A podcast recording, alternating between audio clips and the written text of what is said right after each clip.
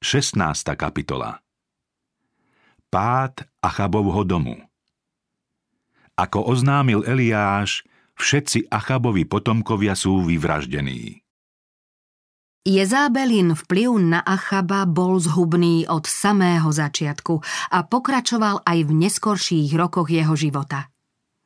Ovocím boli také hanebné a násilnícke skutky, že v biblických dejinách sa im takmer nič nevyrovná.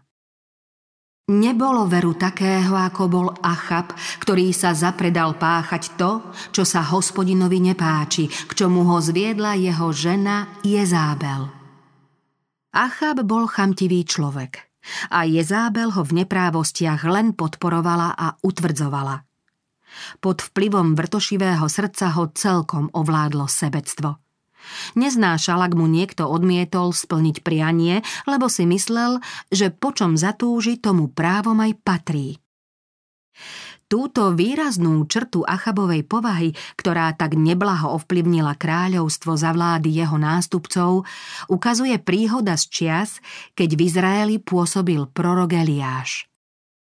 V tesnej blízkosti kráľovského paláca bola vinica, ktorá patrila nábotovi jezreelskému. Achab sa rozhodol, že ju musí mať. Nábotovi navrhol, aby mu vinicu predal alebo vymenil za iný pozemok. Povedal, daj mi tvoju vinicu, bude mi na zeleninovú záhradu, lebo je blízko pri mojom dome. Ja ti dám miesto nej lepšiu vinicu – ak sa ti bude páčiť, dám ti v peniazoch, koľko je hodna. Nábod si svoju vinicu veľmi cenil, pretože ju zdedil po predkoch a nechcel sa jej vzdať. Achabovi povedal Nech ma hospodin chráni, ak by som ti mal dať dedičstvo po svojich otcoch. Podľa levíského zákona sa nemohol nejaký pozemok natrvalo previesť ani predajom, ani výmenou. Každý z Izraelcov sa má pridržať vlastníctva svojho otcovského kmeňa. Kráľ z nábotovho odmietnutia ochorel. Achab prišiel domov roztrpčený a nahnevaný pre odpoveď, ktorú mu dal nábod jezraelský. Ľahol si na lôžko, odvrátil tvár a nechcel nič jesť – keď sa o tom Jezábel dozvedela, veľmi sa nahnevala, že sa niekto opovážil odmietnúť kráľovú žiadosť a ubezpečila Achaba, že smútiť už nemusí. Povedala, ty teraz kráľuješ nad Izraelom. Vstaň, najed sa a buď dobrej mysle. Ja ti dám vinicu nábota jezraelského. Achab sa nepýtal, ako to jeho žena dosiahne. Jezábel však hneď začala uskutočňovať svoj zákerný plán. V mene kráľa napísala listy, označila ich jeho pečaťou a rozoslala starším a popredným mužom mesta, v ktorom býval nábod. V listoch bolo Vyhláste pôst a nábota posaďte na čelo ľudu. Proti nemu posaďte dvoch na nič hodných mužov. Tí nech svedčia.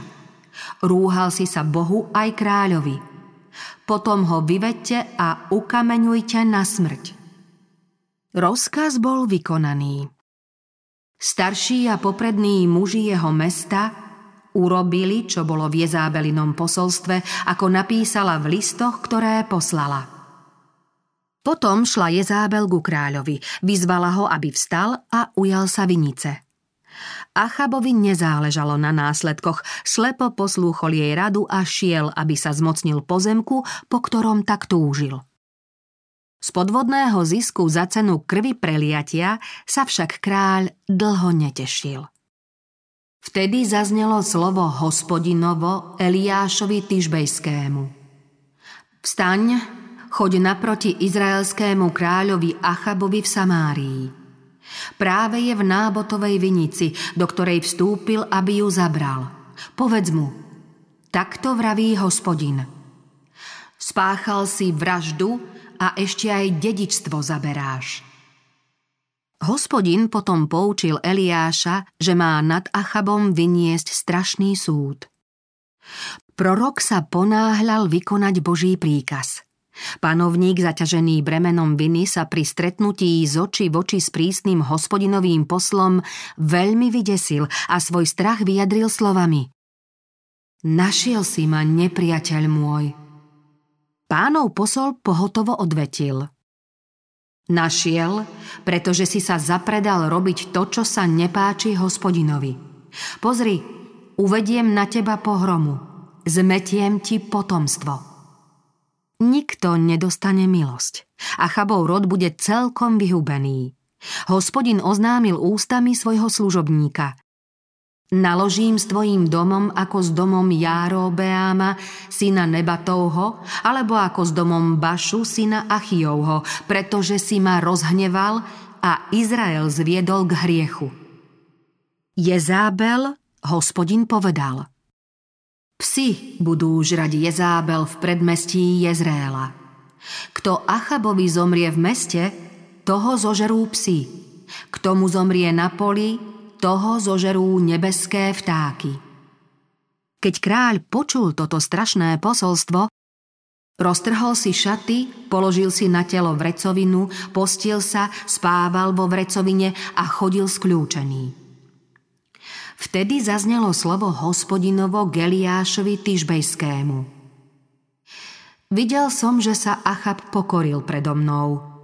Pretože sa pokoril predo mnou, neuvediem pohromu za jeho čias, ale za čias jeho syna uvediem pohromu na jeho dom. Achazia O necelé tri roky sírčania zabili kráľa Achaba. Jeho nástupca Achazia robil, čo sa hospodinovi nepáči. Chodil po cestách svojho otca a svojej matky, po cestách Járobeáma. Slúžil Bálovi, klaňal sa mu a dráždil hospodina, boha Izraela, ako to robil jeho otec Achab. Po spáchaných hriechoch vzdorovitého kráľa však bezprostredne nasledovali súdy – Dôkazom Božieho hnevu voči nemu bola neúspešná vojna s Moábom, ako aj nehoda, ktorá ohrozila jeho život. Achazia vypadol cez mreže svojej hornej izby. Vážne sa zranil a v obave z najhoršieho poslal niekoľko svojich sluhov, aby sa spýtali ekrónskeho božstva Bálzebúba, či sa uzdraví alebo nie. Verilo sa, že ekrónsky Bálzebúb podáva prostredníctvom svojich kňazov správy o budúcnosti. Spytovať sa ho chodili jednotlivci aj davy. Predpovede a správy však dostávali od kniežaťa temnoty.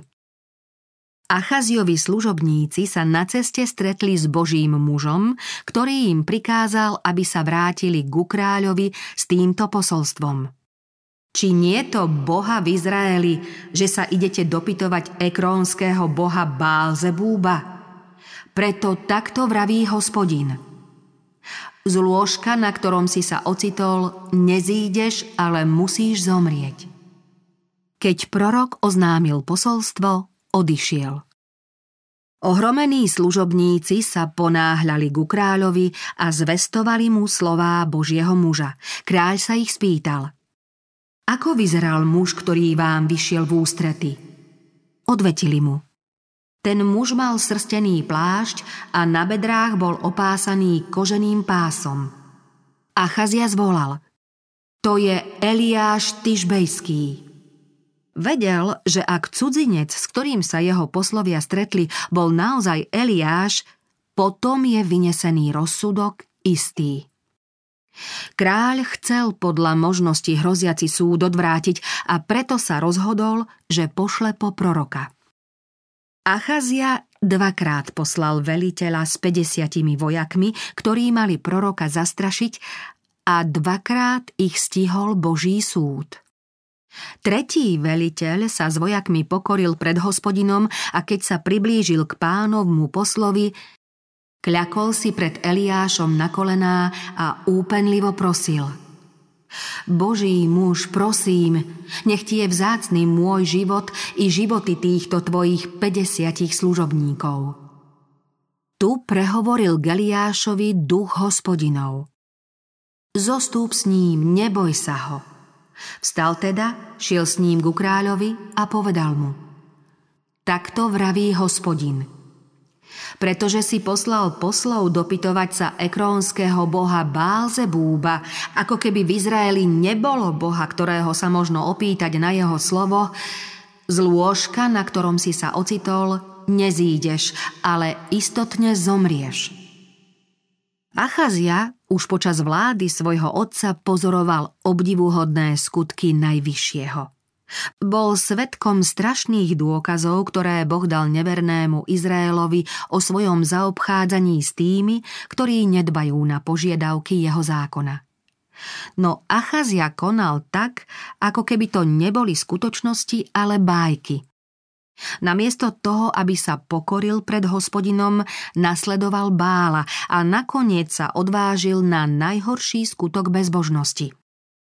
Vzdorovitý a tvrdohlavý Achazia zomrel.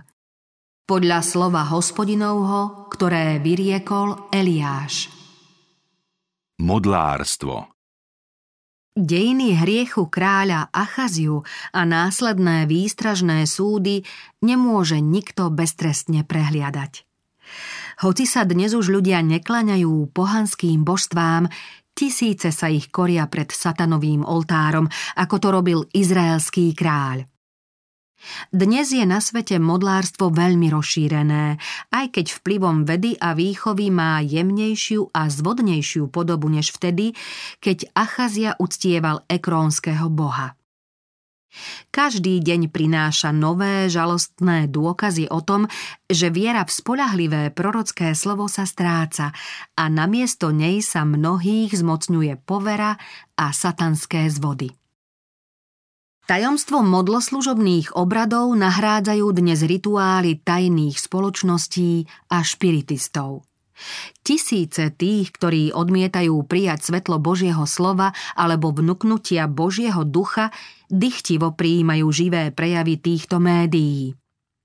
Stúpenci špiritizmu sa môžu síce posmešne vyjadrovať o čarodejníkoch dávnych čias, ale arcizvodca sa víťazne smeje, lebo jeho klamstvá prijali v iných podobách. Mnohí sa hrozia čo i len pomyslieť, že by mali ísť žiadať radu od takýchto médií, no vábia ich jemnejšie podoby špiritizmu. Ďalších na nesprávnu cestu zvádza učenie spoločenstva kresťanskej vedy, mysticizmus teozofie alebo iné náboženstvá východu. Hlásatelia takmer všetkých podôb špiritizmu tvrdia, že majú moc uzdravovať. Prisudzujú to elektrine, magnetizmu, tzv. tajomne pôsobiacím liekom alebo skrytým silám ľudskej mysle. Takých ľudí je pomerne dosť aj v dnešnom kresťanstve, čo týchto liečiteľov vyhľadávajú namiesto toho, aby dôverovali moci živého Boha a schopnostiam odborných lekárov. Matka narieka pri lôžku svojho chorého dieťaťa. Nemôžem už viac urobiť. Či nie to lekára, ktorý má moc uzdraviť mi dieťa?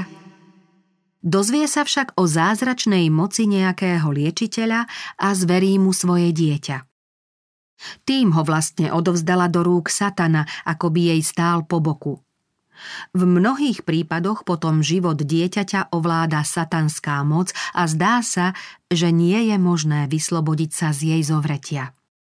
Achaziova bezbožnosť bola príčinou Božej nelúbosti čo všetko Boh urobil v snahe získať srdce a vieru izraelského ľudu. Hospodin postáročia preukazoval svojmu ľudu bezpríkladnú dobrotu a lásku. Od začiatku zjavoval, že mu bolo rozkošou byť s ľuďmi. Poskytoval neustálu pomoc tým, ktorí ho hľadali. Izraelský kráľ sa však napriek tomu odvrátil od Boha a pomoc hľadal pri najväčšom nepriateľovi svojho ľudu. Pohanom tým ukázal, že viac dôveruje ich modlám než nebeskému Bohu. Ľudia zneúctievajú Boha aj tým, že sa odvracajú od zdroja sily a múdrosti a žiadajú pomoc alebo radu od mocností temna. Ak Achaziov skutok vyvolal Boží hnev, ako sa potom Boh díva na tých, ktorí sa správajú rovnako, hoci získali väčšie poznanie. Možno pokladať za rozvážne a správne počínanie, ak sa niekto chváli tým, že údajnú pomoc a úľavu získal práve dôverou v satanský zvod? Čo z toho môže mať človek, keby si tým aj predlžil život alebo zabezpečil dočasný zisk? Vyplatí sa nedbať na Božiu vôľu?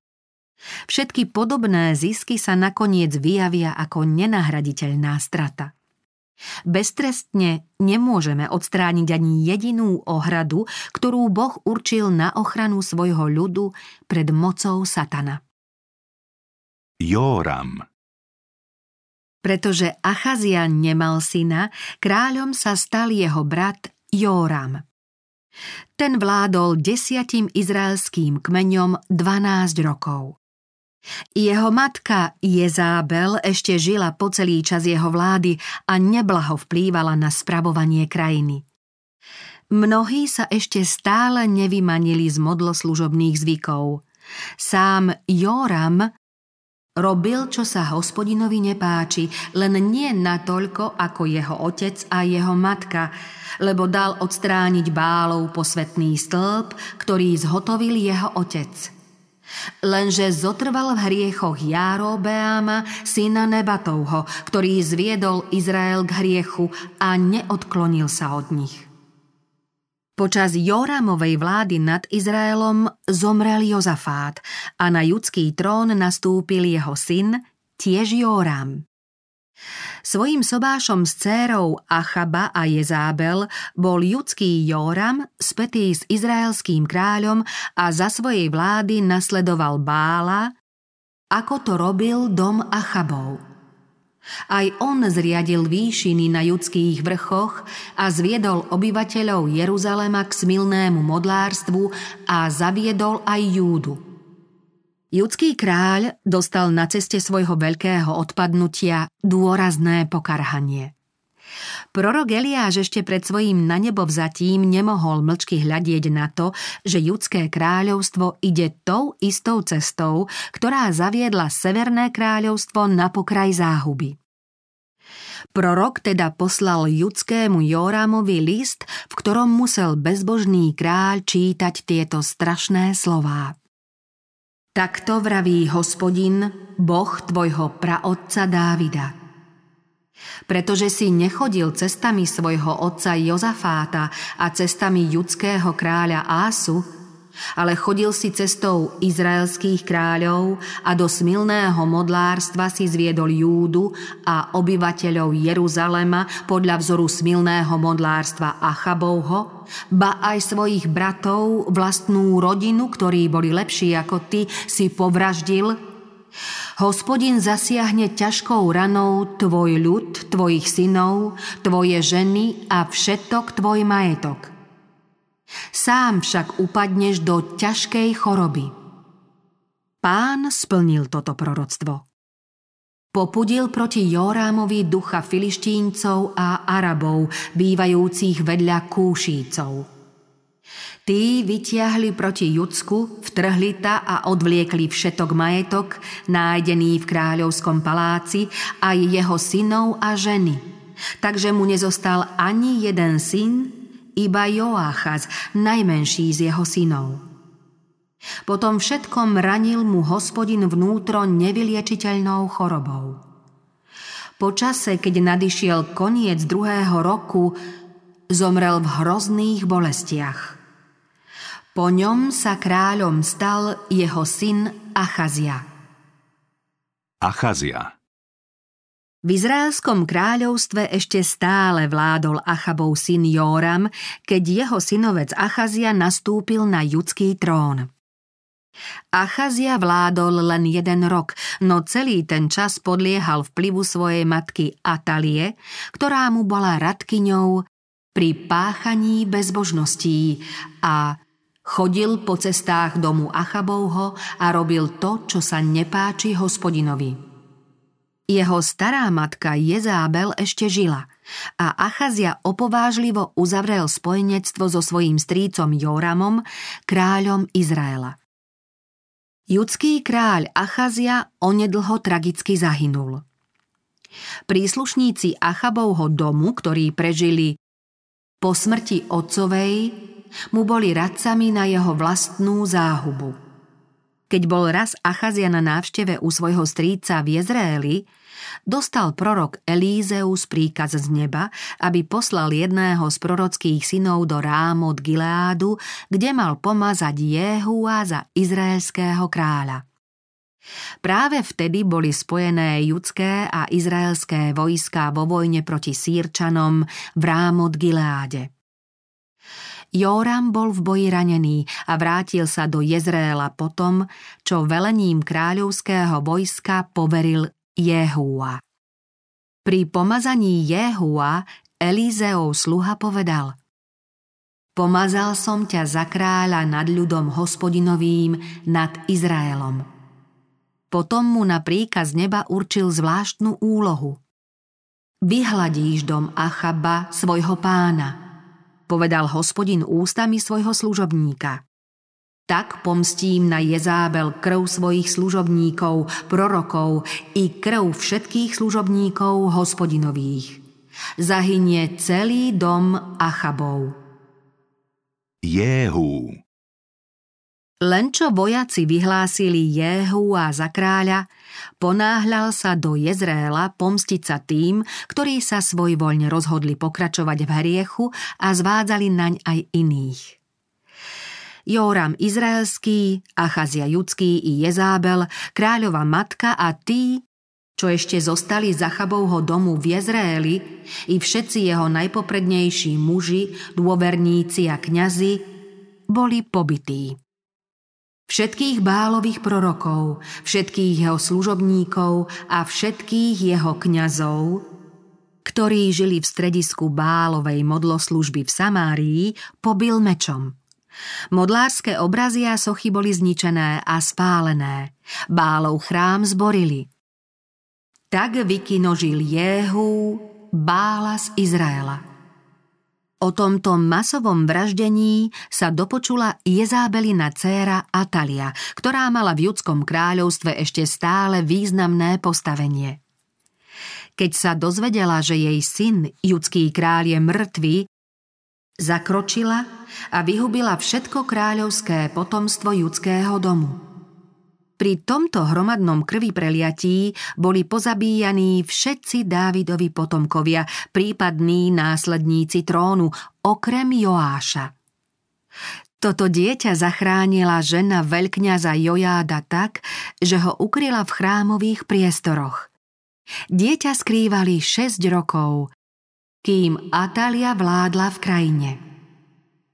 Joáš Po šiestich rokoch sa Leviti a všetci judejci spojili s veľkňazom Jojádom a malého Joáša korunovali a pomazali za kráľa. Pritom tlieskali rukami a prevolávali Nech žije kráľ! Keď Atalia začula krik ľudu, ktorý sa hrnul a oslavoval kráľa, šla za ľudom do domu hospodinovho. Videla, že kráľ stál ako zvyčajne pri stĺpe, velitelia a trúbači pri kráľovi a všetok ľud krajiny sa radoval a trúbil na trúbach. Vtedy si Atalia roztrhla šaty a skríkla. Sprisahanie, sprisahanie! Jojáda však rozkázal veliteľom vojska, aby Ataliu zajali a jej prívržencov vyviedli z chrámu na popravisko a tam ich stiali. Posledný člen Achabovho domu bol teda odstránený. Hrozné zlo, ktoré napáchalo Achabovo spojenie z Jezábel, trvalo dovtedy, kým nezahynul posledný Achabov potomok. V Judsku sa síce uctieval pravý boh, ale Atalii sa podarilo mnohých zviesť. Len čo bola nekajúcna kráľovná popravená, všetok ľud krajiny vošiel do Bálovho domu, zborili jeho oltáre, porozbíjali jeho podoby a Bálovho kňaza Matána zabili pred oltármi. Takto sa začala náprava. Tí, ktorí sa zúčastnili na Joášovej korunovácii, sa slávnostnou zmluvou zaviazali, že budú ľudom hospodinovým. Len čo v judskom kráľovstve prestal pôsobiť zhubný vplyv Jezábelinej céry, bálovi kňazi boli pobytí, chrám bol zborený a radoval sa všetok ľud krajiny a mesto sa uspokojilo.